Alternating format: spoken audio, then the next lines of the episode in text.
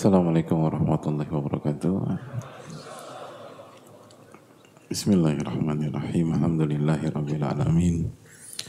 Wabihi nasta'in ala umuri dunia wa din wa salatu wa salamu ala ashrafi anbiya wal mursalin wa ala alihi wa sahbihi wa man nasara ala nahjihi bi ihsanin ila yaumidin wa ba'd. Allahumma salli wa sallim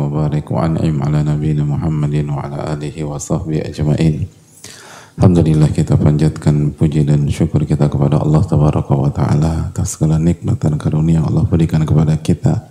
Sebagaimana salawat beriring salam semoga senantiasa tercurahkan kepada Rasulullah alaihi salatu wassalam serta para keluarga, para sahabat dan orang-orang yang istiqomah berjalan di naungan sunnah beliau sampai hari kiamat kelak. Allahumma inna nas'aluka ilman nafi'ah wa na'udzubika min ilmin la yanfa' Ya Allah berikanlah kami ilmu yang bermanfaat dan lindungilah kami dari ilmu yang tidak bermanfaat. Ya Allah lindungilah dan sayangilah dan jagalah kami, jagalah orang-orang yang kami cintai, keluarga-keluarga kami, guru-guru kami, ulama-ulama kami. Jagalah umat Islam di mana pun berada, khususnya yang terzolimi, teraniaya di Palestina dan di berbagai macam tempat dan semoga Allah Subhanahu wa taala menjaga kita dan mereka semua, memberikan kesabaran kepada kita dan mereka semua. Dan semoga Allah memberikan husnul khatimah bagi kita dan mereka semua. Amin ya rabbal alamin. Hadirin yang Allah muliakan, alhamdulillah kita panjatkan puji dan syukur kita kepada Allah karena berkat nikmat dan hidayah yang Allah berikan kepada kita, kita bisa bersua pada kesempatan kali ini dan kebersamaan orang-orang yang berusaha baik, berusaha menjadi orang soleh dan soleha, apalagi berkumpulnya di salah satu rumah-rumah Allah adalah sebuah kenikmatan yang besar, kenikmatan yang tidak bisa dilukiskan dengan kata dan tidak bisa dibayar dengan harta. Maka ini butuh rasa syukur kita kepada Allah Subhanahu wa taala. Terlebih lagi ketika kita berkumpul untuk meningkatkan iman kita. Kita berkumpul untuk memperbaiki diri kita. Kita berkumpul untuk mendapatkan manfaat dan memberikan manfaat karena kita ingin mendapatkan ilmu yang bermanfaat. Dan salah satu karakter ilmu yang bermanfaat adalah ilmu yang bermanfaat buat dirinya dan juga bermanfaat bagi orang lain. Jadi ketika kita berilmu, ketika kita berilmu dan ilmu kita bermanfaat, bukan hanya kita yang mendapatkan manfaatnya, tapi juga orang lain dan mulai dari orang-orang terdekat sebagaimana sabda Nabi kita alaihi salam ibda binafsik temal akraf fal akraf atau mulailah dengan diri anda lalu yang terdekat lalu yang dekat dan seterusnya. Jadi hadirin Allah muliakan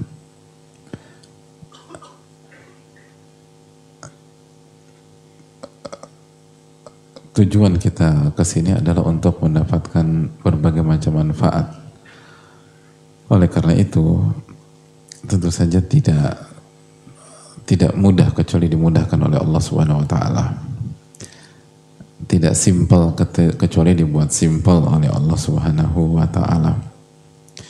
Karena sekali lagi yang mendapatkan manfaat dari kehadiran kita di majelis ilmu jika kita mendapatkan ilmu nafi bukan hanya diri kita tadi tapi keluarga kita, rumah tangga kita, sahabat-sahabat kita, dan kalau kita sebagai uh, owner atau kita sebagai bos di sebuah tempat kerja, maka akan berdampak pada bawahan-bawahan kita. Karena ketika bosnya bertakwa, ownernya bertakwa, maka akan berdampak pada kebaikan di kantor tersebut dan di pegawai-pegawai dan bawahan-bawahannya. Jadi ini dampaknya sangat besar ketika pihak uh, finance-nya itu bertakwa, maka yang diuntungkan adalah cash flow dan keuangan perusahaan. Dia nggak akan ambil dia nggak akan nilep dia nggak akan uh, nyolong dia nggak akan gunakan untuk dirinya. Jadi dampaknya tuh besar kalau kita renungkan. Dan di situlah indahnya orang-orang beriman karena orang-orang beriman senantiasa bermanfaat bagi uh, lingkungannya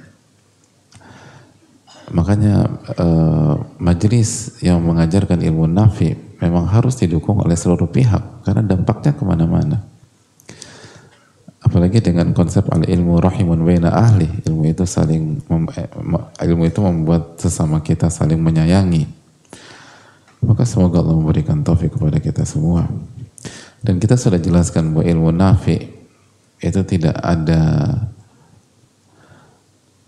uh, tidak ada resep untuk mendapatkannya kecuali dengan beradab dan memuliakan ilmu itu sendiri. Sebagaimana dijelaskan Yusuf bin Hussein, bil adabi yufhamul ilmu atau bil adabi tafhamul ilma.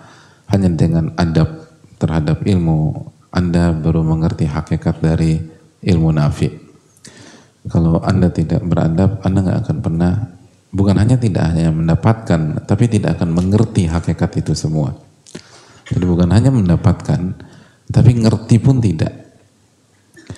Makanya dijelaskan oleh para ulama seperti dijelaskan Ibnu Khaldun rahimahullah taala bahwa pada akhirnya bahwa keberhasilan, ketakwaan, kesuksesan itu bagi orang yang bukan hanya mengetahui tapi menjalankan prosesnya. Dan pada akhirnya demikian. Makanya Islam adalah agama proses. Kalau kita tidak menjalankan prosesnya, kita nggak akan pernah tahu bagaimana hal itu. Misalnya Allah mengatakan dalam surat Fatir ayat 28, Innama yakhshallaha min ibadihil ulama. Sesungguhnya yang takut kepada Allah hanyalah ulama. Kita nggak akan pernah mengerti kenikmatan takut kepada Allah yang dirasakan para ulama-ulama kita kecuali kita menjadi ulama dengan proses tersebut gitu. Karena Allah mengatakan yang takut kepada dengan sebenar-benarnya hanyalah ulama. Adapun orang awam atau orang yang tidak pernah menjalankan proses itu nggak akan pernah tahu bagaimana rasanya, betapa nikmatnya, betapa indahnya, betapa berkahnya, punya hari-hari di mana kita benar-benar takut kepada Allah, itu kita nggak pernah tahu. Mungkin kita merasakan, tapi levelnya tidak akan pernah sebagaimana rasa takutnya ulama, gitu. Kenapa? Karena itu tadi yang dikatakan itu hanyalah ulama. Kita punya rasa takut, alhamdulillah. Allah dibidik-mati tati musalihat. Tapi apakah sama takutnya kita dengan takutnya Al-Imam Ash-Syafi'i rahimahullah? Beda. Apakah sama takutnya kita dengan takutnya Imam Nawawi rahimahullah? Berbeda. Apakah sama takutnya kita dengan takutnya Imam Al-Muzani rahimahullah ta'ala? Berbeda. Dan semakin tinggi rasa takut, semakin nikmat rasa takut tersebut. Jadi gak ada jalanan kecuali menjalankan prosesnya. Nah begitu juga, kita gak akan dapat ilmu nafi kecuali adab demi adab ilmu tersebut dijalankan. Bukan hanya diketahui, bukan hanya didengar, bukan hanya disampaikan, tapi harus dijalankan. Begitu kita jalankan, maka kita akan mendapatkan keberkahan dan manfaat dari ilmu tersebut. Itu poin. Dan salah satu buku yang mengajarkan itu adalah buku Tadkartu Sami wal Mutakallim karya al-Allama Ibnu Jama'ah rahimahullahu taala. Dan kita sedang membahas tentang uh, bahwa salah satu virus yang merusak cita-cita kita mendapatkan ilmu nafi adalah berharap dan takut kepada selain Allah Subhanahu wa taala, berharap dan takut ibadah, ada ada kecintaan dan rasa rendah dan tunduk di sana. Dan sebaliknya bahwa adab ilmu adalah rasa takut dan harap kepada Allah Subhanahu wa taala. Jadi hadirin Allah muliakan bahwa kalau ilmu kita ingin bermanfaat maka kita harus berharap kepada Allah. sebagaimana kita harus takut kepada Allah Subhanahu wa taala. Dan pada kesempatan kali kita ingin sedikit menekankan rasa harap sebagaimana kemarin kita sudah jelaskan ini secara global dan juga rasa takut bahwa uh, kita tidak akan mendapatkan ilmu nafi sekali lagi kecuali kita benar-benar berharap kepada Rabbul Alamin. Sebanyak apa pun ilmu kita, sebanyak apa pun kajian yang kita ikuti, secerdas dan sejenius apa pun kita dalam menangkap dan memahami sebuah konteks atau sebuah konten atau sebuah data dan ilmu. Tapi kalau kita tidak berharap kepada Allah, maka kita nggak akan dapat ilmu nafi. Nggak akan. Bagaimana bisa mendapatkan sedangkan harap itu adalah uh, makomnya iman sebagaimana dijelaskan Ibnu Qayyim rahimahullah taala dalam Madarijus Salikin bahwa ada tiga makom rasa cinta, rasa takut dan rasa harap. Dan sebagian ulama menjelaskan atau ulama kita menjelaskan bahwa rasa harap adalah salah satu rukun ibadah. Rukun ibadah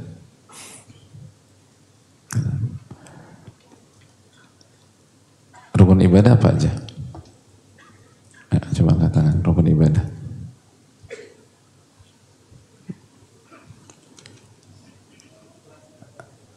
Ikhlas dan Masya Allah.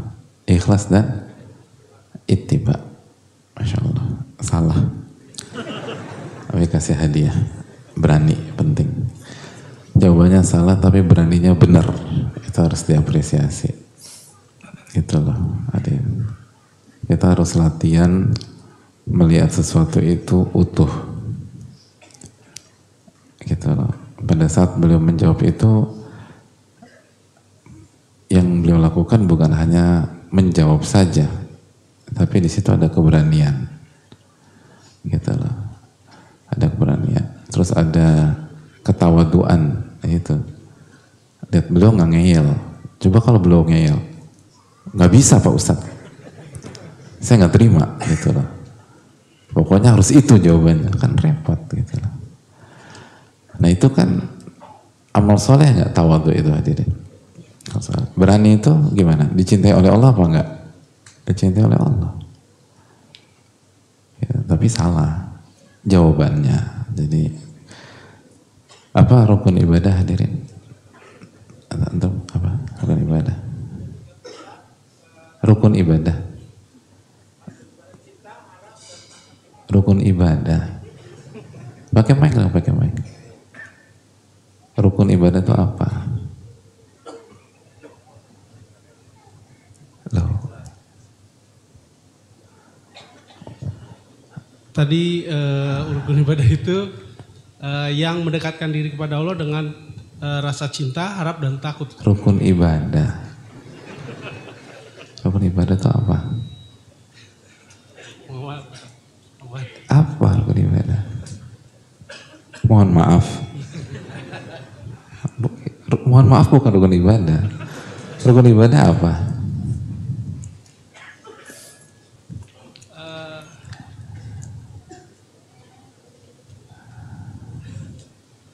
Ikhlas dan itu tadi. Tadi udah salah, diulang lagi. Udah dikasih hadiah lah. udah agak ini. Apa rukun ibadah? Mana? Siapa mau jawab rukun ibadah? Tapi, apa? Pakai mic dong pakai mic.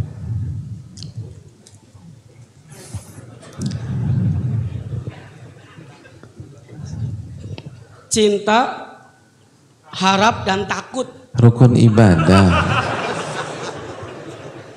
rukun ibadah.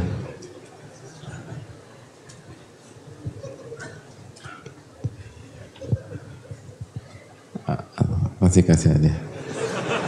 Nah, Itu apa jawabannya? Apa? Uh, sebetul uh, mau masuk sebelumnya pakai bahasa Arab tadallul wa Ya nggak apa-apa mau bahasa Arab, bahasa Inggris boleh. apa pokoknya? At-tadallul wa takhaddu yaitu merendahkan Atadalul khudu. al khudu. Itu mahiyatul ibadah, itu makna ibadah. Ah. Mana ibadah? Ya Allah, sampai hadiah anak habis. Hadirin, rukun ibadah itu rukun catat baik-baik nih.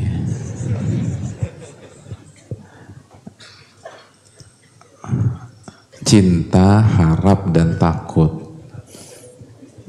Cinta, harap, dan takut. Itu rukun ibadah. Kok bingung? Catat, bukan bingung. Kenapa emang? Ada masalah? Ada masalah nggak? Loh saya mau nanya, emang saya salahkan jawaban antum? Enggak, saya nggak nyalakan. Saya cuma ngulang pertanyaan, rukun ibadah. Ya kalau antum yakin jawab lagi dong, gitu loh. Kok dia? Kenapa ganti pertanyaan, ganti jawaban? Atau juga? Itu. Ini kalah gertak. Ah, susah. Kalau yakin rukun ibadah tiga. Itu. Ah, susah lah. Udahlah kalau begitu.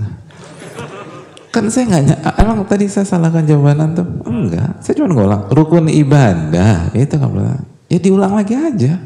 Nanti saya nanya rukun ibadah, ulang lagi. Bener udah. Kenapa ganti lagi ke yang lain? Ya Allah ini. Lah ini penting karena para ulama mentalitas itu tuh penting. Ulama mengatakan kan kunci sukses itu ilmu dan mentalitas. Anda punya ilmu, nggak punya mental, oh nggak bisa ngapa-ngapain. Punya ilmu, nggak punya mental yang kuat, suruh presentasi, buyar semuanya udah. Akhirnya nggak dapet tender, project lepas, nggak bisa. Penting mentalitas. Gitu. Gitu. Jadi beliau tadi jawabannya salah, tapi mentalnya mantap. Antum jawabannya benar, mentalnya berubah. Nah, satu sama. Jadi semuanya satu sama nih. Lo ngerti nggak maksud saya teman-teman jamaah? Gini loh, kita tuh sering kali menganggap proses belajar hanya dari satu dua sisi. Kita kesulitan memaham apa membaca situasi atau objek dari banyak sisi. Padahal kemampuan membaca objek dari banyak angle, banyak sisi itu akan membantu kita dalam kehidupan kita. Itu tadi. Dan sering itu tadi. Kadang-kadang kita fokus jawabannya, padahal di apa dalam dalam dalam dalam menjawab itu kan banyak sebenarnya cabang-cabangnya. Ini kita belum bicara keikhlasan karena susah menguji keikhlasan seseorang. Kita belum bicara tentang apa eh, beberapa amal ibadah hati yang lain. Tapi itu tadi. Dan kalau antum benar, yakin aja. Tapi nggak usah marah-marah. Bisa kan? Saya, saya nanya, saya ulang, jawab lagi ulang gitu. Diulang lagi aja. Saya ulang lagi, iya diulang lagi gitu. loh. Gitu loh hadirin. Jelas. Ya, ya gitulah. Tapi nggak apa-apa proses belajar lah. Dan itu penting. Dan salah satu PR orang Indonesia kan itu tadi, kita tuh sering kali lemah di mentalitas. Padahal cerdas-cerdas kita ini, jamaah. Nah, minta pertolongan kepada Allah Ta'ala. Dan saya bukan berarti lebih baik daripada antum, enggak. Tapi ini proses belajar aja. Agar kita terus belajar dan menjadi lebih baik lagi. Oke, jadi sekali lagi, makanya harapan itu penting. Kalau kita nggak punya harapan kepada Allah, maka kita tidak akan mendapatkan ilmu nafi. Nggak akan. akan mendapatkan ilmu ilmu nafi. Hadirin yang semoga Allah muliakan.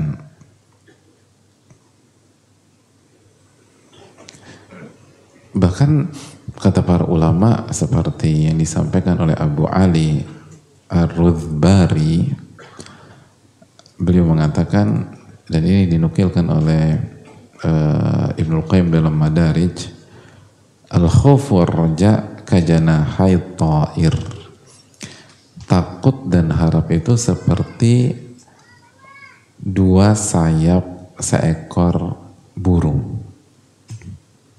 Oh sebelum saya lanjutkan, nah itu bedanya rukun ibadah dengan syarat ibadah. Syarat sah ibadah itu ikhlas dan itiba. Mohon maaf. Jadi rukun ibadah itu tiga tadi. Adapun syarat sah ibadah adalah ikhlas dan itiba. Itu syarat sah. Itu kira-kira. Oke kita lanjutkan. Jadi kata beliau bahwa uh, rasa cin, rasa harap, contoh takut dan dan harap itu seperti dua sayap seekor burung. Ida stawa ya stawa tayr wa tamma kalau misalnya duanya seimbang atau duanya bagus gitu dua sayapnya oke okay, sehat uh, prima maka burungnya pun juga uh, prima dan terbangnya juga bagus. Wa inna qasa ahaduhuma dan kalau salah satu sayap bermasalah waqa'a fihi naqas maka burung pun akan bermasalah ketika terbang dan lain-lain. Wa idza dhahaba sara ta'iru fi hadil maut dan kalau dua-duanya hilang, rusak atau patah, udah burung tuh udah tinggal nunggu mati aja, udah gitu. Nah sebagian ulama mengatakan cinta itu kepalanya, kepala burung gitu. Sebagian ulama mengatakan demikian. Jadi ini ingin menjelaskan kepada kita semua jemaah betapa pentingnya faktor harap dalam kehidupan seorang muslim. Apalagi seorang penuntut ilmu. Dan itu dalam loh. Makanya kan lihat bagaimana ulama memberikan contoh kalau itu sudah nggak ada, udah tinggal nunggu soro to'ir fi hadil maut, udah tinggal nunggu mati aja.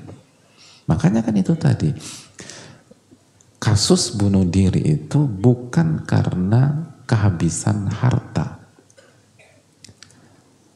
atau kehilangan jabatan atau kehilangan posisi di bidangnya tapi kasus bunuh diri adalah ketika seseorang kehilangan harapan. Itu persis apa yang dikatakan para ulama. Persis. Ini ulama kita nih kalau ngebahas sesuatu tuh dalamnya luar biasa hadir. Jadi udah gak bisa ngapa-ngapain. Gak bisa ngapa-ngapain. Nah hadirin Allah muliakan. Ulama kita menjelaskan bahwa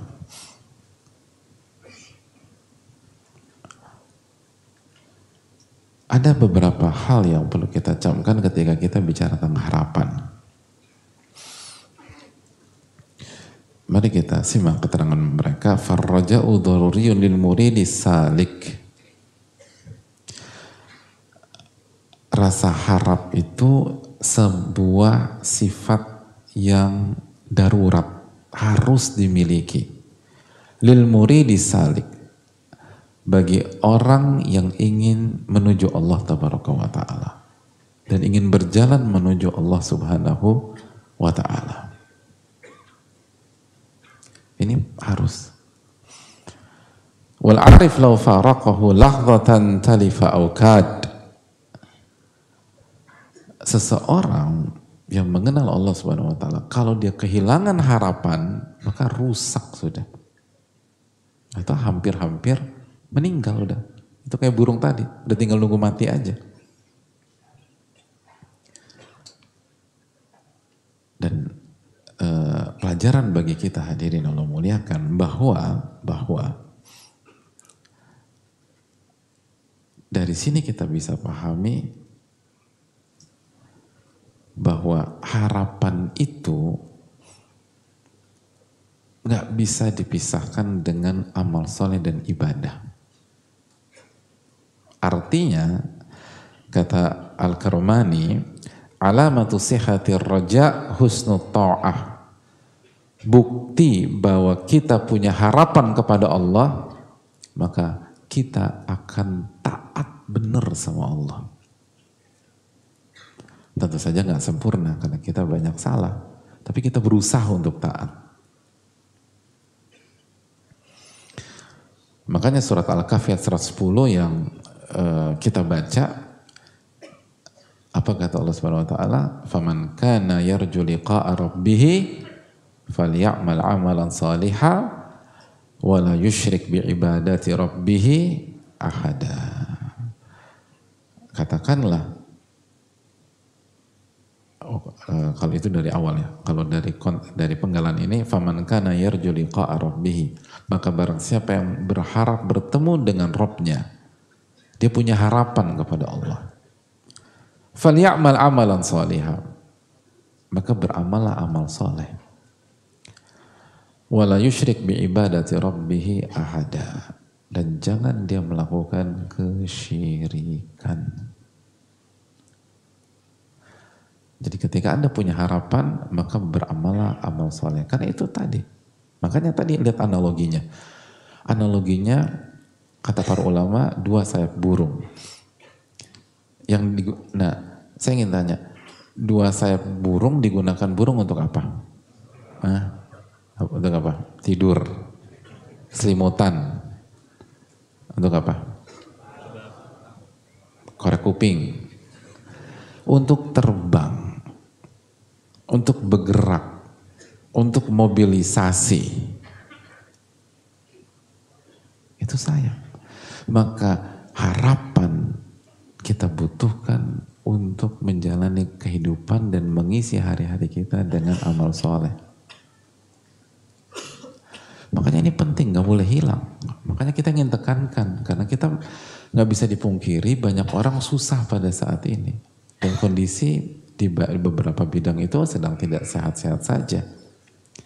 Nah, mungkin omsetnya turun, mungkin pekerjaannya hilang, dan mungkin dia punya masalah dalam rumah tangganya. Tapi dia tidak boleh kehilangan harapan kepada Robnya subhanahu wa ta'ala. Dari sini kita bisa paham, sebabak belurnya orang dalam masalah-masalah kehidupan, ya pekerjaan, mungkin rumah tangga, ya keluarga, punya masalah sama orang tua, mungkin punya masalah sama anak, maka dia insya Allah akan tetap berjalan tegap selama dia punya harapan kepada Allah. Sebagaimana burung akan terus terbang selama dua sayapnya prima. Itu. Itu penting. Itu penting. Yang bikin hancur kita bukan nilai kita buruk. Kita kehilangan harapan. Dan kita jadikan alasan nilai buruk itu untuk menghancurkan harapan. Padahal nggak demikian. Gitu. Makanya yang membuat kita frustasi bukan gagal nikah. Nah ini nih buat antum-antum nih. Atau maju ditolak, maju ditolak, maju ditolak, maju ditolak, maju ditolak. Udah berapa tuh tadi? Oh ditolak terus, akhirnya terpukul. Terpukul nggak hadirin? Iya, terpukul. Gak pernah ditolak dalam hidup. Enak ya hidup antum ya. Nah, sebenarnya yang yang membuat kita terhempas itu bukan ditolak, tapi kehilangan harapan. Itu yang masalahnya. Bukan ditolak. Kalau antum tetap yakin sama Allah, mau 17 wanita menolak antum, antum yakin akan ada wanita yang ke 18 yang akan menolak juga. bisa jadi, bisa jadi enggak. Kalau ditolak ada wanita yang ke-19 insya Allah ta'ala. Amin. Ini kan belum doa. Ini belum, sesi doanya belum. Ini baru sebuah sabrota apa sebuah mapping gitu loh. Sebuah kemungkinan-kemungkinan. Saking Tapi semakin berat itu menunjukkan harapannya besar gitu lah. Apa-apa bagus. Itulah hadirin. Itu yang nggak boleh hilang. Dan ini penting banget ini filosofi. Jangan pernah kehilangan harapan. Makanya yang membuat banyak orang, misalnya banyak orang han, apa akhirnya pasif, hancur, berantakan ketika PHK itu bukan karena di PHK, karena kehilangan harapan.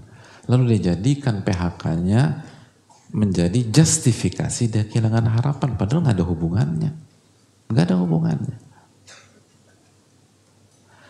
Para sahabat radhiyallahu anhum itu hijrah dari Mekah ke Madinah bukan hanya kehilangan pekerjaan, kehilangan semua hancur tidak. Karena ketika mereka kehilangan semua, mereka tidak kehilangan harapan kepada Allah Subhanahu wa taala. Itu penting. Jangan pernah kehilangan harapan. Ini kekuatan, unsur yang nggak bisa dipisahkan dari semua semua langkah kaki kita, semua perjuangan, sebuah semua effort kita, semua uh, upaya kita, semua sholat-sholat kita, sujud-sujud kita, puasa-puasa kita. Ini semua tuh motor di dalamnya itu adalah salah satunya harapan. Jangan pernah kehilangan harapan. Makanya Allah wanti-wanti kepada hamba-hambanya dalam surat Az-Zumar ayat 53 apa yang Allah firmankan dan ini surat yang sangat penting sekali. Kata Allah Subhanahu wa taala Qul ya ibadi. Katakan wahai hamba-hambaku alladzina asrafu ala anfusihim. Orang-orang yang melampaui batas terhadap diri mereka. Berarti bicara tentang orang-orang yang berprestasi atau orang-orang yang jatuh ke dalam dosa dan maksiat. Ini konteksnya orang-orang berprestasi dengan ibadahnya atau orang-orang yang bermaksiat dan melakukan kehilafan.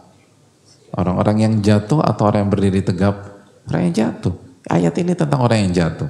Orang yang duduk di kursi pesakitan maksiat. Orang yang melakukan blunder, orang yang melakukan kesalahan, orang yang melakukan dosa. Orang yang melakukan sebuah kekeliruan. Apa kata Allah Subhanahu wa taala? La taqnatu min rahmatillah. Jangan pernah putus asa dari rahmat Allah Subhanahu wa taala. Innallaha yaghfiru dzunuba jami'an. Sesungguhnya Allah Subhanahu wa taala mengampuni dosa atau seluruh dosa jika kita mau bertobat kepadanya. Eh, itu luar biasa. Lihat konsep kita hadirin. Konsep yang begitu indah. Konsep yang begitu indah.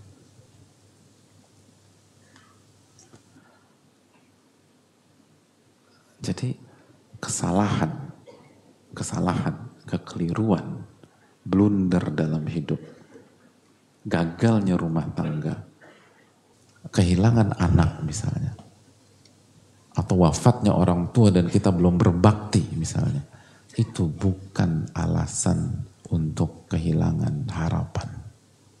Justru sebaliknya, Allah berfirman kepada kita yang penuh dengan kekeliruan, penuh dengan kesalahan. La taqnatu min rahmatillah. Jangan pernah putus asa dari rahmat Allah. Sesungguhnya Allah mengampuni seluruh dosa. Seluruh dosa. Bahkan ada ucapan yang sangat menarik dari Yahya bin Mu'ad. Kata beliau, simak baik-baik. Dan sangat cocok buat pendosa seperti kita. Apalagi yang berbicara. Yakadu roja'i laka ma'adzunubi yaglibu ala roja'i laka ma'al a'mal. Hampir-hampir saja harapanku kepada engkau ya Allah. Bersama dosa-dosaku lebih besar daripada harapanku bersama amal-amalku. Wih, dalam itu hadirin. Hampir-hampir saja atau bisa saja harapanku kepada engkau ketika bersama dosa-dosaku itu lebih besar daripada harapanku kepada engkau bersama amal-amalku. Ngerti nggak hadirin? Kok bisa begitu? Karena ketika kita bersama amal itu ada ada sisi hal yang bisa diandalkan gitu. Hadirin masih ingat? Masih. Belum saya bicara. Gimana ya? Ini terlalu berharap ini loh. Masih ingat? Masih. Apa hadirin? Gak tahu Pak Ustadz. Yang penting masih aja.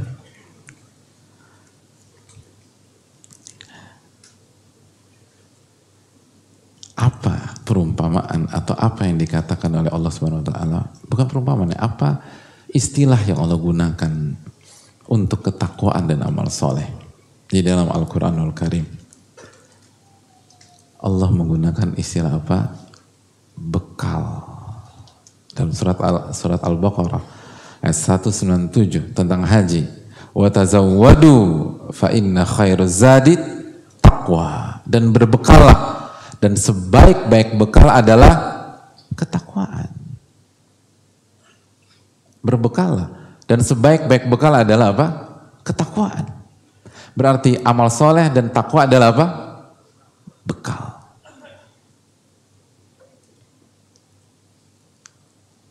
Oke. Okay. Sekarang pertanyaan simpel. Ketika kita jalan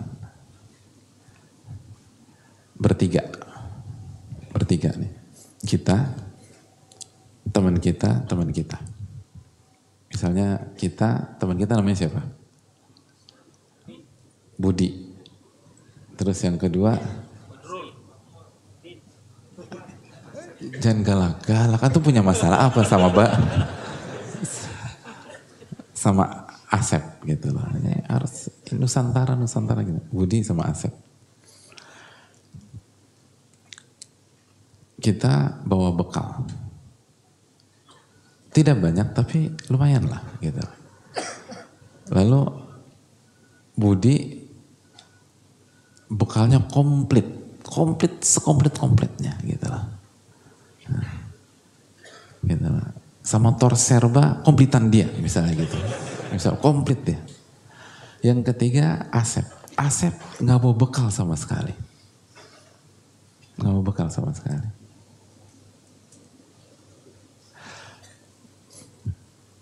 Saya ingin tanya sama anda.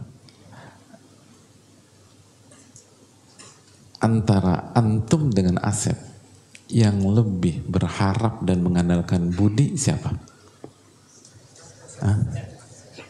Antum atau Asep? Kenapa? Karena kita merasa punya bekal. Sedangkan Asep gak ada. Nah, lihat, ngerti nggak? Kata Yahya bin Mu'ad, bisa jadi ketika aku berdosa, harapanku kepada Allah lebih besar daripada ketika aku bersama amal solehku. Allahu Akbar. Jadi justru para ulama ketika berdosa atau salah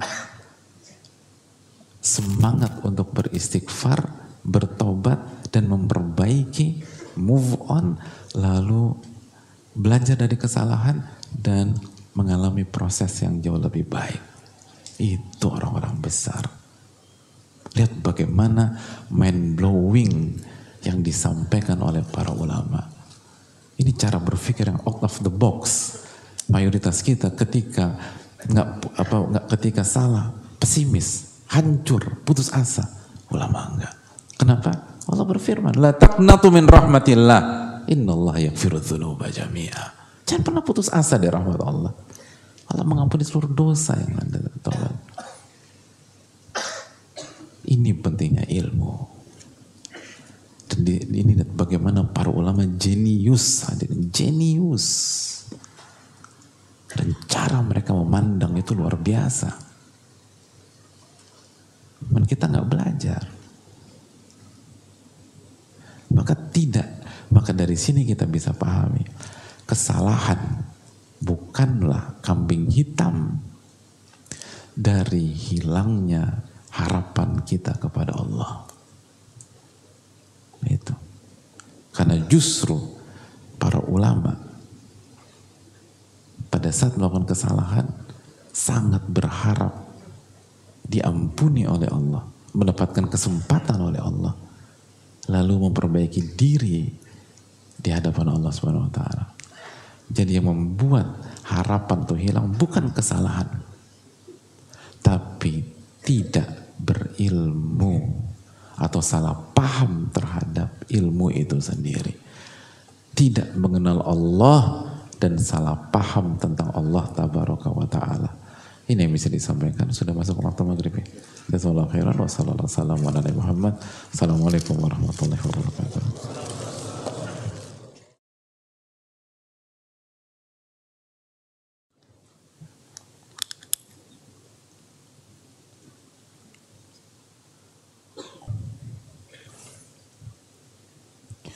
Assalamualaikum warahmatullahi wabarakatuh.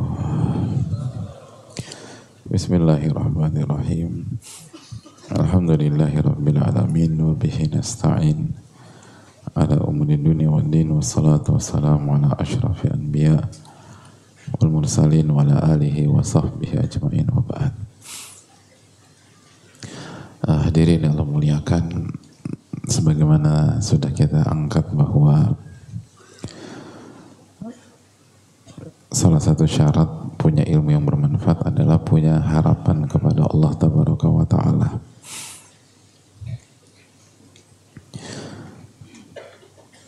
Dan ini adalah motor penggerak kita. Motor kita sholat, kita puasa, kita berzikir, kita bertakarub, motor segala aktivitas kita sebagaimana gambaran yang disampaikan para ulama ibarat sayap burung.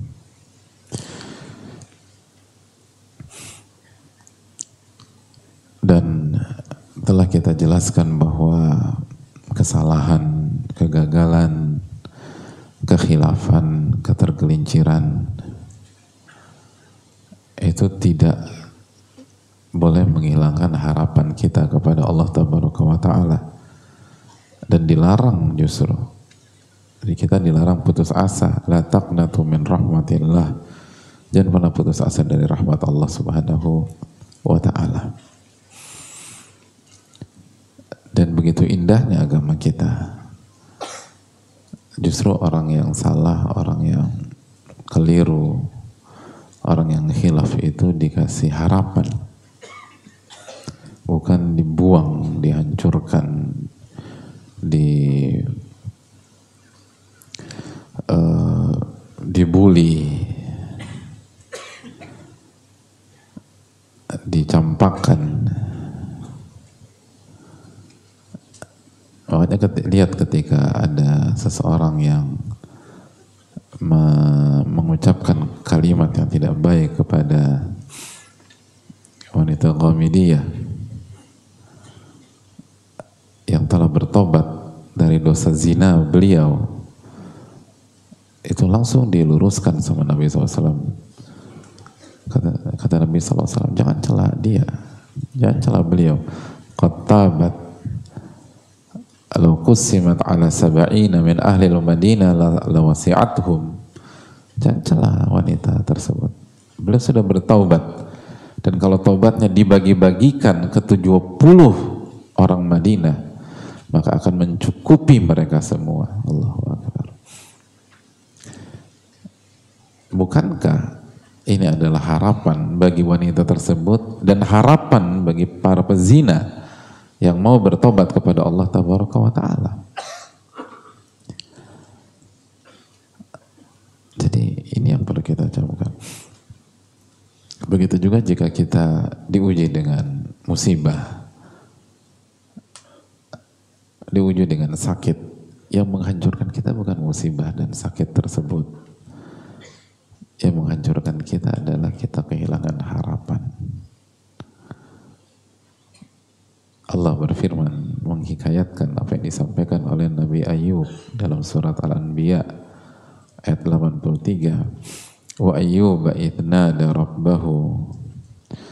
Dan Nabi Ayub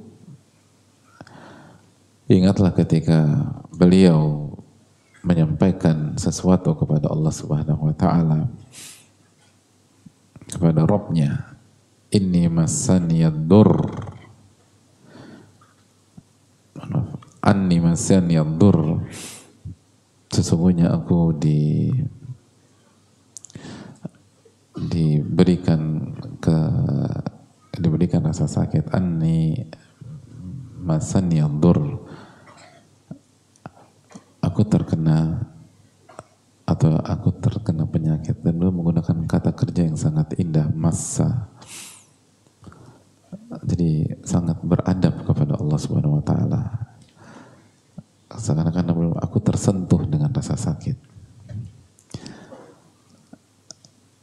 Lalu apa kata Nabi Ayub? Wa anta arhamur rahimin. Dan engkau adalah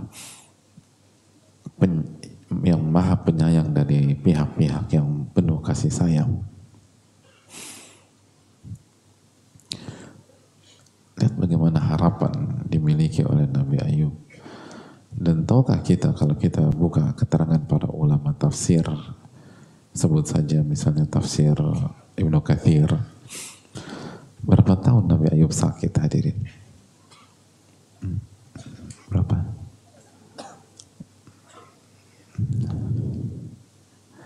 Berapa? Ah.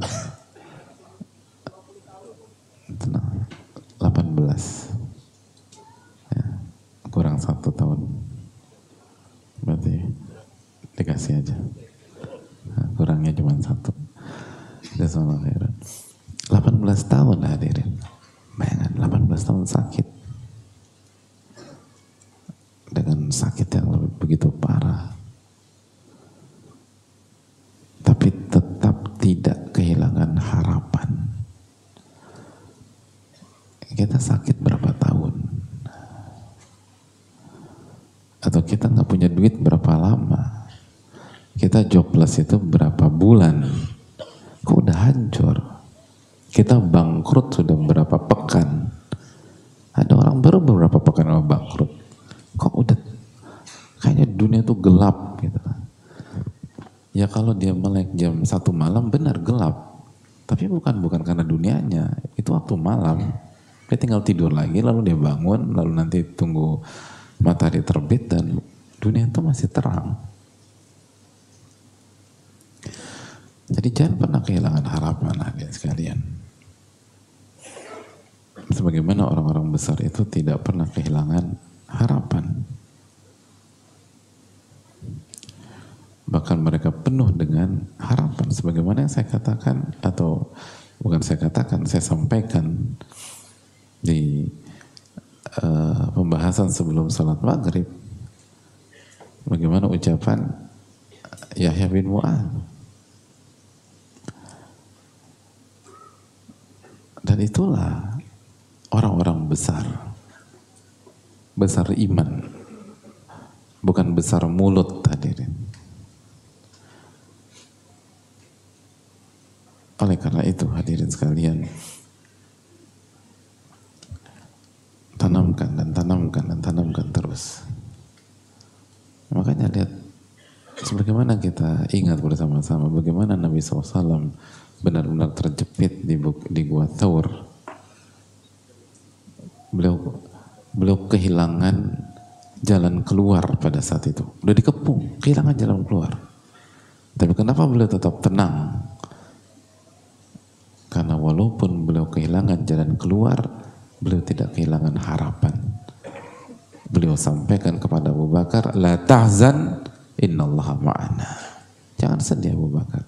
Allah bersama kita dan punya harapan. Dalam surat apa? At-Taubah ayat ah, 40, Masya Allah. Atau ayat 40. Jangan sedih, Allah bersama kita. Harapan. Dikasih mas. Dikasih itu loh, bener itu loh. Dia punya harapan. antum jangan pupuskan harapan dia. Bahaya nanti. Jadi sekali lagi hadirin Allah muliakan. Itulah Nabi kita sallallahu alaihi.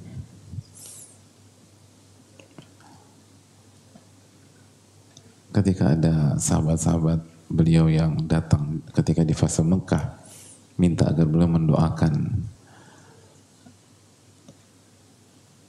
Apa yang beliau lakukan?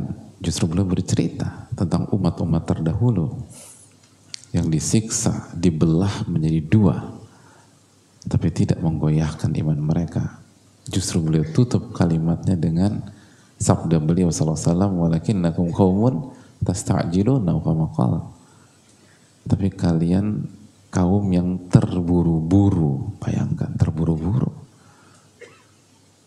Jangan kehilangan harapan. Harapan masih besar. Jangan kehilangan harapan dan keyakinan. Jangan kehilangan harapan dan keyakinan.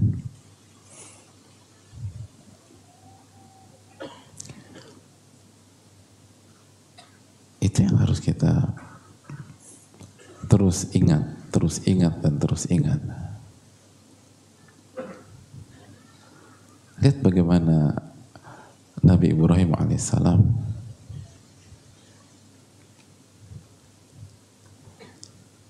ketika mau dilemparkan ke kuburan api, beliau sampaikan hasbi Allah wa ni'mal wakil. Gak kehilangan harapan kepada Allah, cukuplah Allah dan sebaik-baik tempat bergantung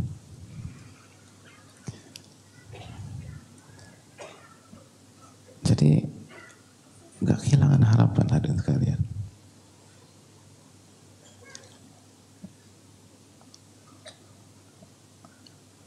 dan lihat bagaimana Nabi Ibrahim juga ketika beliau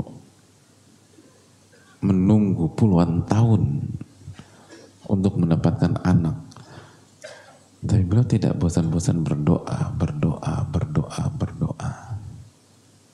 Puluhan tahun, gak ada pesimis, harapan itu besar.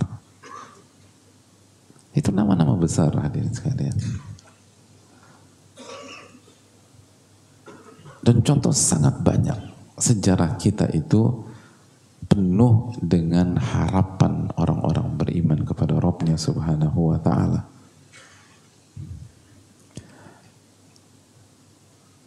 terlalu banyak untuk disebutkan dalam sebuah majelis.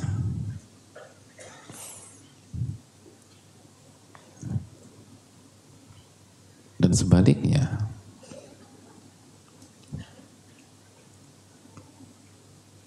salah satu ciri lemahnya keyakinan itu kita kehilangan harapan.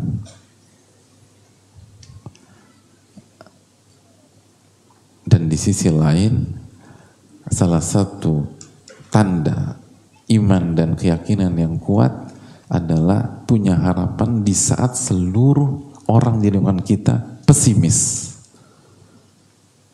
Itu. Makanya masih ingat kisah pengejaran Nabi Musa alaihissalam ketika Allah berfirman dalam surat Asy-Syu'ara ayat 61 falamma tara al-jam'an ketika dua kelompok sudah saling melihat satu dengan yang lain Fir'aun dan rombongan telah melihat Nabi Musa dan pengikutnya berada di depan mereka. Dan Nabi Musa dan pengikutnya melihat Fir'aun dan bala tentaranya berada di belakang mereka. Dan di saat itulah sebagian orang-orang yang mengikuti Nabi Musa menyampaikan kalimat-kalimat pesimis. Qala ashabu Musa inna lamudrakun. Dan berkata sebagian pengikut pada saat itu inna lamudrakun. Kita akan tertangkap. Kehilangan harapan. Kehilangan harapan. Inna lamudrakun. Walaupun sangat logis karena di depan laut dan di belakang Fir'aun dan bala tentara dia. Tapi lihat bagaimana Nabi Musa mengajarkan kepada kita. Qala. Bukan begitu. Enggak.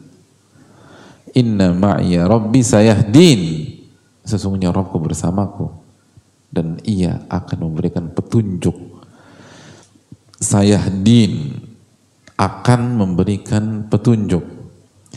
Sin fathah itu menunjukkan akan. Artinya belum terjadi. Jadi belum ada petunjuk pada saat Nabi Musa mengatakan demikian. Artinya pada saat beliau katakan itu tidak pakai bocoran. Nggak, disa, nggak dikasih mapping atau nggak ada waste, nggak ada segala macam nanti uh, lurus aja, nanti kebuka, nggak usah khawatir, enggak. Nggak ada clue. Nggak ada clue. Tapi ada harapan. Itu pelajaran besar. Apa alasan kita nggak punya harapan? Gak ada. Kecuali lemahnya iman. Dan lemahnya iman ini diawali dengan lemahnya ilmu. Ilmu tentang Allah tabaraka wa ta'ala. Ilmu tentang nama-nama dan sifat-sifat Allah. Dan ilmu tentang af'alillah. Apa yang telah Allah lakukan khususnya di sepanjang sejarah kita. Adapun orang yang punya ilmu yang kuat tentang Allah nama-nama dan sifat-sifat Allah. Dan ia pelajari apa yang Allah lakukan di masa-masa yang lalu. Dipelajari sejarah. Dan bagaimana Allah memberikan pertolongan kepada para nabi alaihi wassalatu wassalam, para rasul alaihi wassalatu wassalam, para wali rahimahumullah, maka mereka nggak akan kehilangan harapan. Mereka nggak akan kehilangan harapan.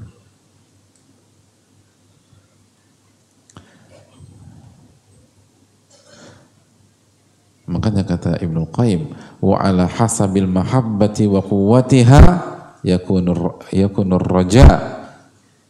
Kata Ibnu Qayyim, hadirin sekalian, sesuai dengan tingkatan cinta dan kekuatan cinta, di situlah besarnya harapan. Artinya besar kecil harapan itu sangat ditentukan oleh rasa cinta seorang hamba kepada Allah Taala. Karena cinta memberikan harapan. Cinta selalu memberikan harapan. Itu hadirin.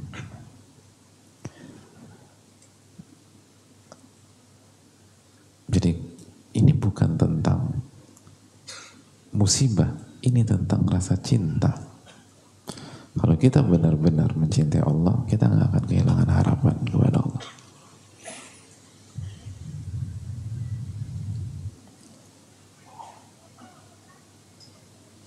Makanya Ibnu Qayyim mengatakan begini. Coba kita simak. Warabbu laisa lahu tha'run 'inda 'abdihi fayudrikuhu bi uqubatihi.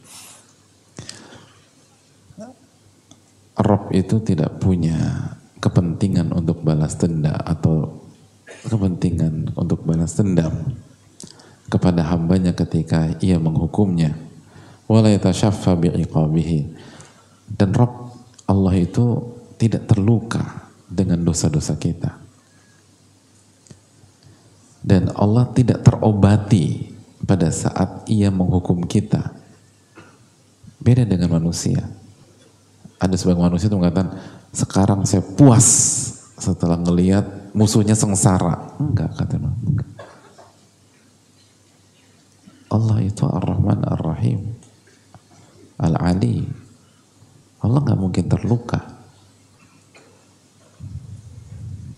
Wala yazidu dzalika fi mulkihi mithqalu dzarrah. Dan itu tidak menambah kerajaannya walaupun sejarak dzarrah. Wala yanqus atau wala, wala yunkisu maghfiratahu. Dan tidak akan mengurangi ampunannya. Lau ghafara li ahli al-ardi kullihim. Kalau ia mengampuni seluruh manusia yang ada di muka bumi Allah nggak kehilangan ampunan. Bahkan nggak menurunkan dan mengurangi stok ampunannya. Nggak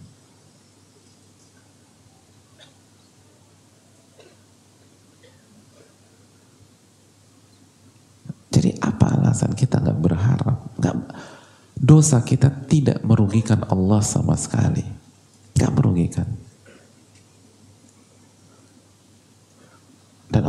Ghafurur Rahim. Kesalahan kita tidak mencederai Allah Subhanahu wa taala. Makanya kan Allah berfirman dalam hadits qudsi, "Ya ibadi, law anna awwalakum wa akhirakum wa insakum wa jinnakum kanu ala afjari qalbi rajulin wahidin minkum, mana qasa dzalika min mulki syai." Wahai hamba-hambaku, apabila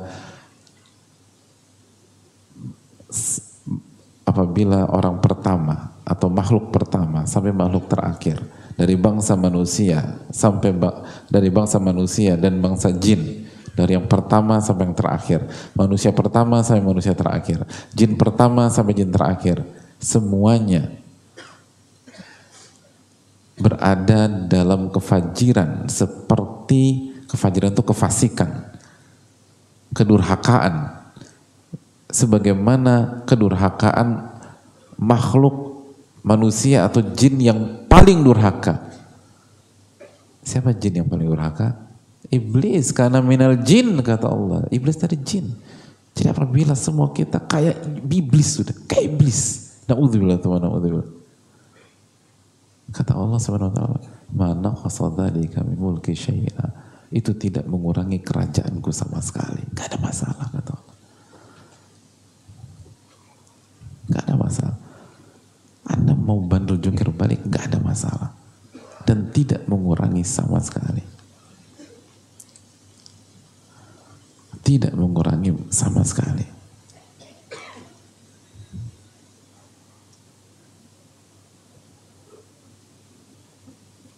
Ibnu Qayyim rahimahullah mengatakan, apa yang Anda lakukan, apa itu enggak melukai, enggak mencederai, enggak mengurangi sama sekali.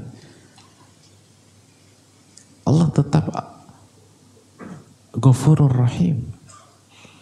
Allah tetap gembira dengan taubat hambanya.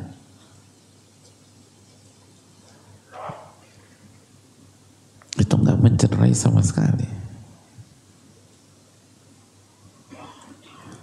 Lalu Allah mengatakan apa setelah itu?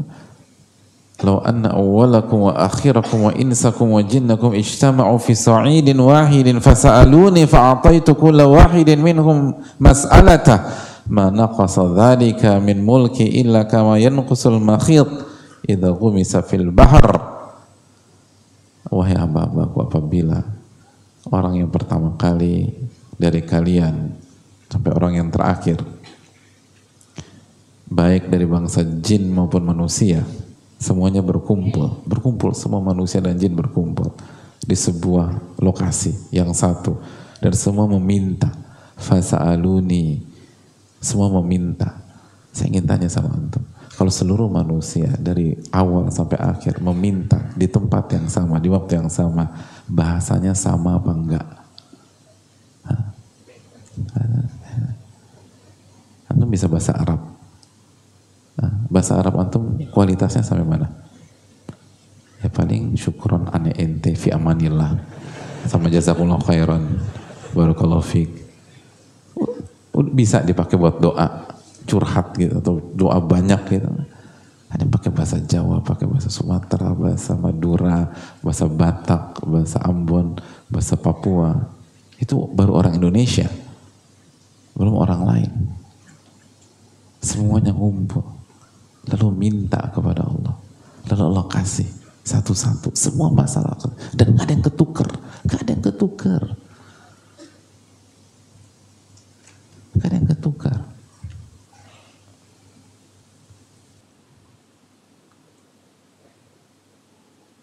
hadirin sekalian. Kalau ada orang ada orang apa orang Mesir sama orang Qatar bicara depan antum dengan case yang berbeda bisa paham nggak? Bisa.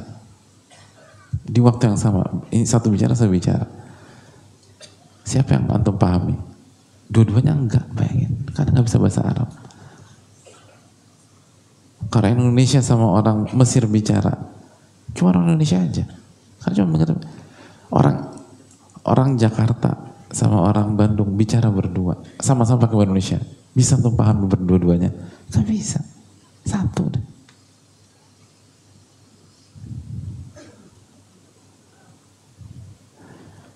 Antum jualan nasi uduk gitu loh. Dua orang beli. Dua orang beli. Yang satu nasi. Antum kalau nasi uduk maksudnya apa? Nasi uduk. Ah? Pakai nasi uduknya enggak? Pakai nasi uduk terus. Hah? Tergantung nih gitu loh. Tanggal muda apa tanggal tua? Kan gitu. Tergantung Pak Ustadz. Tanggal tua, tanggal tua muda nih. Oke, kalau tanggal tanggal muda apa aja? Hah? Nasi terus telur, tempe. Yang paling antum jauhi apa?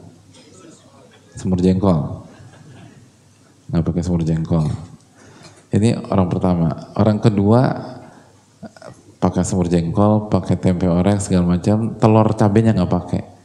Dan mereka berdua bicara di waktu yang sama. Kira-kira ketukar apa nggak kalau kita jadi penjual nasi uduknya? Ketukar hadirin. Bayangin, itu baru pesan nasi uduk kita udah pening gitu. Baru dua orang. Bahkan kita kalau kesel, eh lo diem dulu, di dulu nih. Kesel kita nih. Ini orang ngomong satu-satu kata kita. Parah kita. Lu diem, ini udah bicara apa? Baru. Itu aja bisa jadi salah. Eh, semur jengkolnya nggak pakai. Oh iya, iya, iya, mohon maaf. Ini nih gara-garanya nih. Disalahin lagi nih orang. Baru diem dia. Kan kita suka nyalain orang gitu tuh. Bayangkan. Itu baru dua orang. Bingung kita. Makanya ya Allah ini orang ada manusia nyalain Allah Subhanahu wa taala. Terus bilang ini ayat nggak masuk akal. Siapa dia hadirin? Itu sombong minta ampun. Allah Subhanahu wa taala nggak pernah nggak ada kalau kalau kata kalau semuanya saya kabulkan semua permintaan mereka saya kabulkan dan Allah Maha mampu melakukan itu. Itu tidak mengurangi kerajaan saya kecuali seperti apabila jarum dimasukkan ke permukaan laut lalu ditarik lagi. Ah kayak begitu tuh. Gak ada masalah hadirin.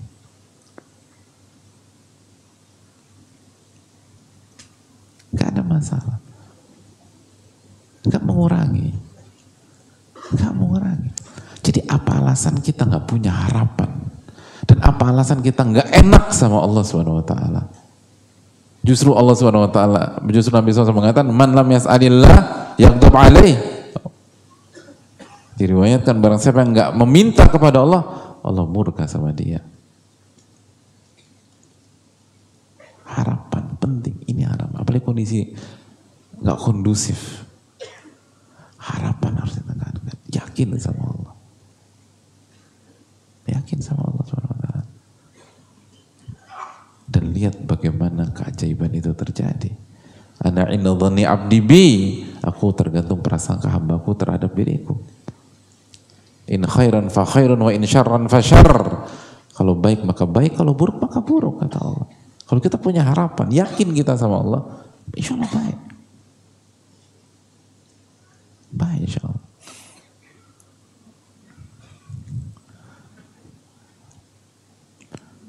Bahkan hadirin sekalian, coba renungkan ucapan Muhammad bin Salamah berikut ini. Catat baik-baik hadirin. Kata beliau, Wallahi demi Allah, Lau khuyyirtu atau sebelum sebelum uh, saya bacakan orang tua kita baik apa enggak hadirin? Uh, kalau orang tua kalau kita buat salah dimaafin nggak sama mereka? Oke, mari kita simak riwayat ini. Kata Hamad bin Salama, Wallahi demi Allah, lau khuyyirtu. Kalau aku boleh milih, kalau aku boleh milih, baina muhasabatillahi li baina muhasabati abawai. Kalau aku boleh milih dihisap sama Allah atau dihisap sama kedua orang tuaku dihisap oleh Allah atau dihisap oleh ibuku? Hisap atau hisap kan dihitung-hitung. Kinerja diaudit diaudit oleh Allah atau diaudit sama orang tuaku apa kata beliau hadirin lakhtartu muhasabat Allah maka aku mem lebih memilih dihisap sama Allah. Allahu Akbar. Wadhalika li'anna Allah itu karena Allah lebih sayang sama aku dibanding kedua orang tuaku. Allahu Akbar. Masih ingat ketika ada seorang ibu yang kehilangan anaknya lalu ditemukan, lalu disusui di tempat. Lalu Nabi SAW bertanya kepada para sahabat, Atarona hadhihi tarihatan waladaha finnar. Wahai sahabat-sahabatku, bagaimana menurut kalian kira-kira ibu ini tega nggak melemparkan anaknya ke api neraka? Lemparkan anaknya ke kobaran api. Maka para sahabat mengatakan, lah nggak mungkin. Wahya takdir ala ala tatraha selama ibu itu bisa mempertahankan anaknya nggak mungkin dilemparkan ke kobaran api. Lalu apa kata Nabi SAW simak baik-baik hadis ini jamaah. Lallahu arhamu bi'ibadihi min hadhihi biwaladiha. Allah lebih sayang kepada hambanya dibanding ibu ini kepada anaknya Allah lebih sayang kepada hadirin sekalian dibanding seorang ibu yang sayang kepada anaknya. Sesuudon itukah kita kepada Allah sehingga kita nggak punya harapan? Sebagaimana ibu tidak akan mencampakkan anaknya, Allah nggak akan mencampakkan kita. Kita yang menjauh dari Allah diri. Kita yang nggak mau sujud sama Allah. Kita nggak mau kembali kepada Allah. Lihat bagaimana para ulama. Kalau saya boleh milih, tetap saya milih Allah yang hisap saya. Allahu Akbar. Itu lihat bagaimana sedalam itu ilmunya para ulama tentang robnya. Kita kalau udah buat salah, kita berharap orang tua kita saja menghakimi kita. Lebih aman kita. Orang tua. Ternyata Allah lebih sayang kepada kita. Itu hadirin. Ini harapan, harapan itu penting. Harapan itu penting. Seberat apa pun harus ada harapan. Allah lebih sayang kepada kita dibanding ibu, seorang ibu yang menyusui kepada anak yang sedang disusui.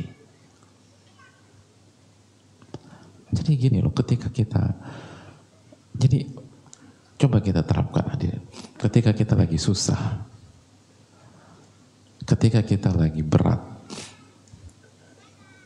terus ibu kita sudah meninggal, coba tanya diri kita, kalau ibu saya masih hidup, dan beliau tahu anaknya lagi berat seperti ini, kira-kira beliau bantu aku nggak? Kalau jawabannya pasti ibu bantu, maka Allah lebih akan bantu kita. Gitu, Adin. Tapi sabar. Atau kita kita lagi nggak punya uang segala macam.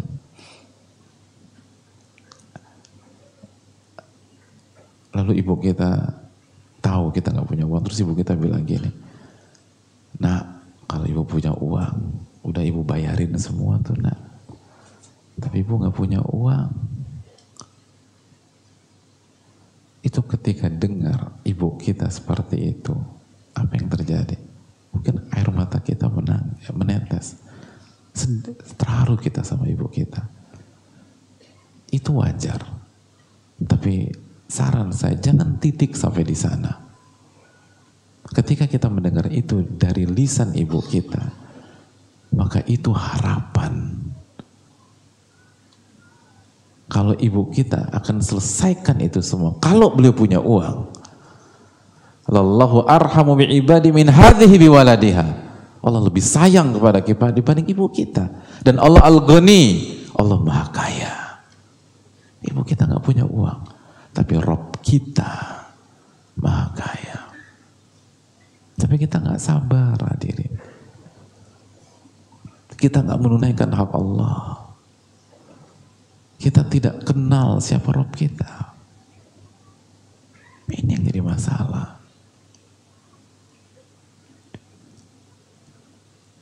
Lalu sebagian orang dengan kelucuannya bukannya belajar tentang Allah justru menyalahkan Allah karena kebodohan dirinya. Nauzubillah tsumma naudzubillah.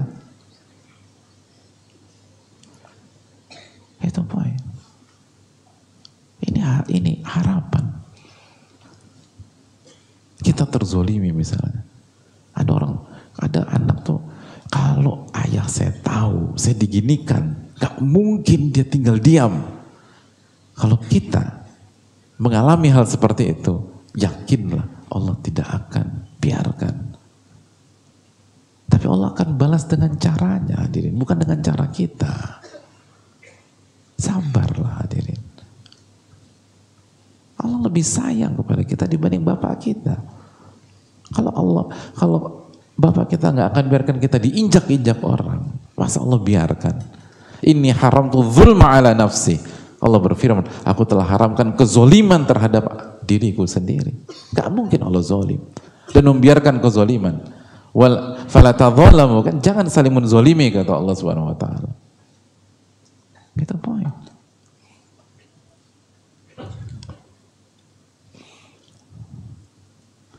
Atau kita nggak punya duit atau lagi ini. Kita pengen cerita sama ibu kita, tapi khawatir beliau kepikiran.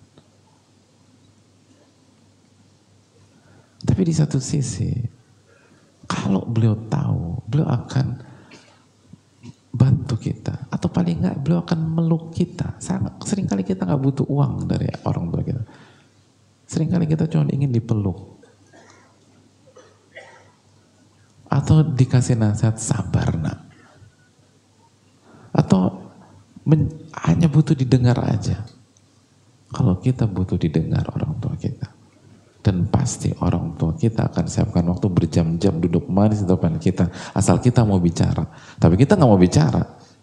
Karena kita takut mengganggu dan membuat mereka sedih. Kita tahan. Yakinlah Allah as-sami' Allah maha mendengar. Anda cerita berjam-jam kepada Allah dan tabukan harapan. Tapi siapa di antara kita demikian? Kita lebih suka berharap kepada makhluk daripada kepada Rabbil makhluk, kepada penciptanya makhluk tersebut.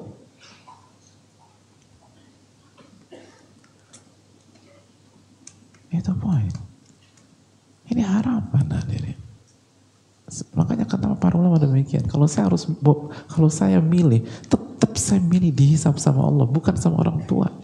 Lihat yakinnya dan harapannya kepada Allah. Hadirin. Wal akibatu taqwa. Ending selalu bagi yang bertakwa. Wal akibatu muttaqin. Ending selalu bagi orang-orang yang bertakwa. Jangan-jangan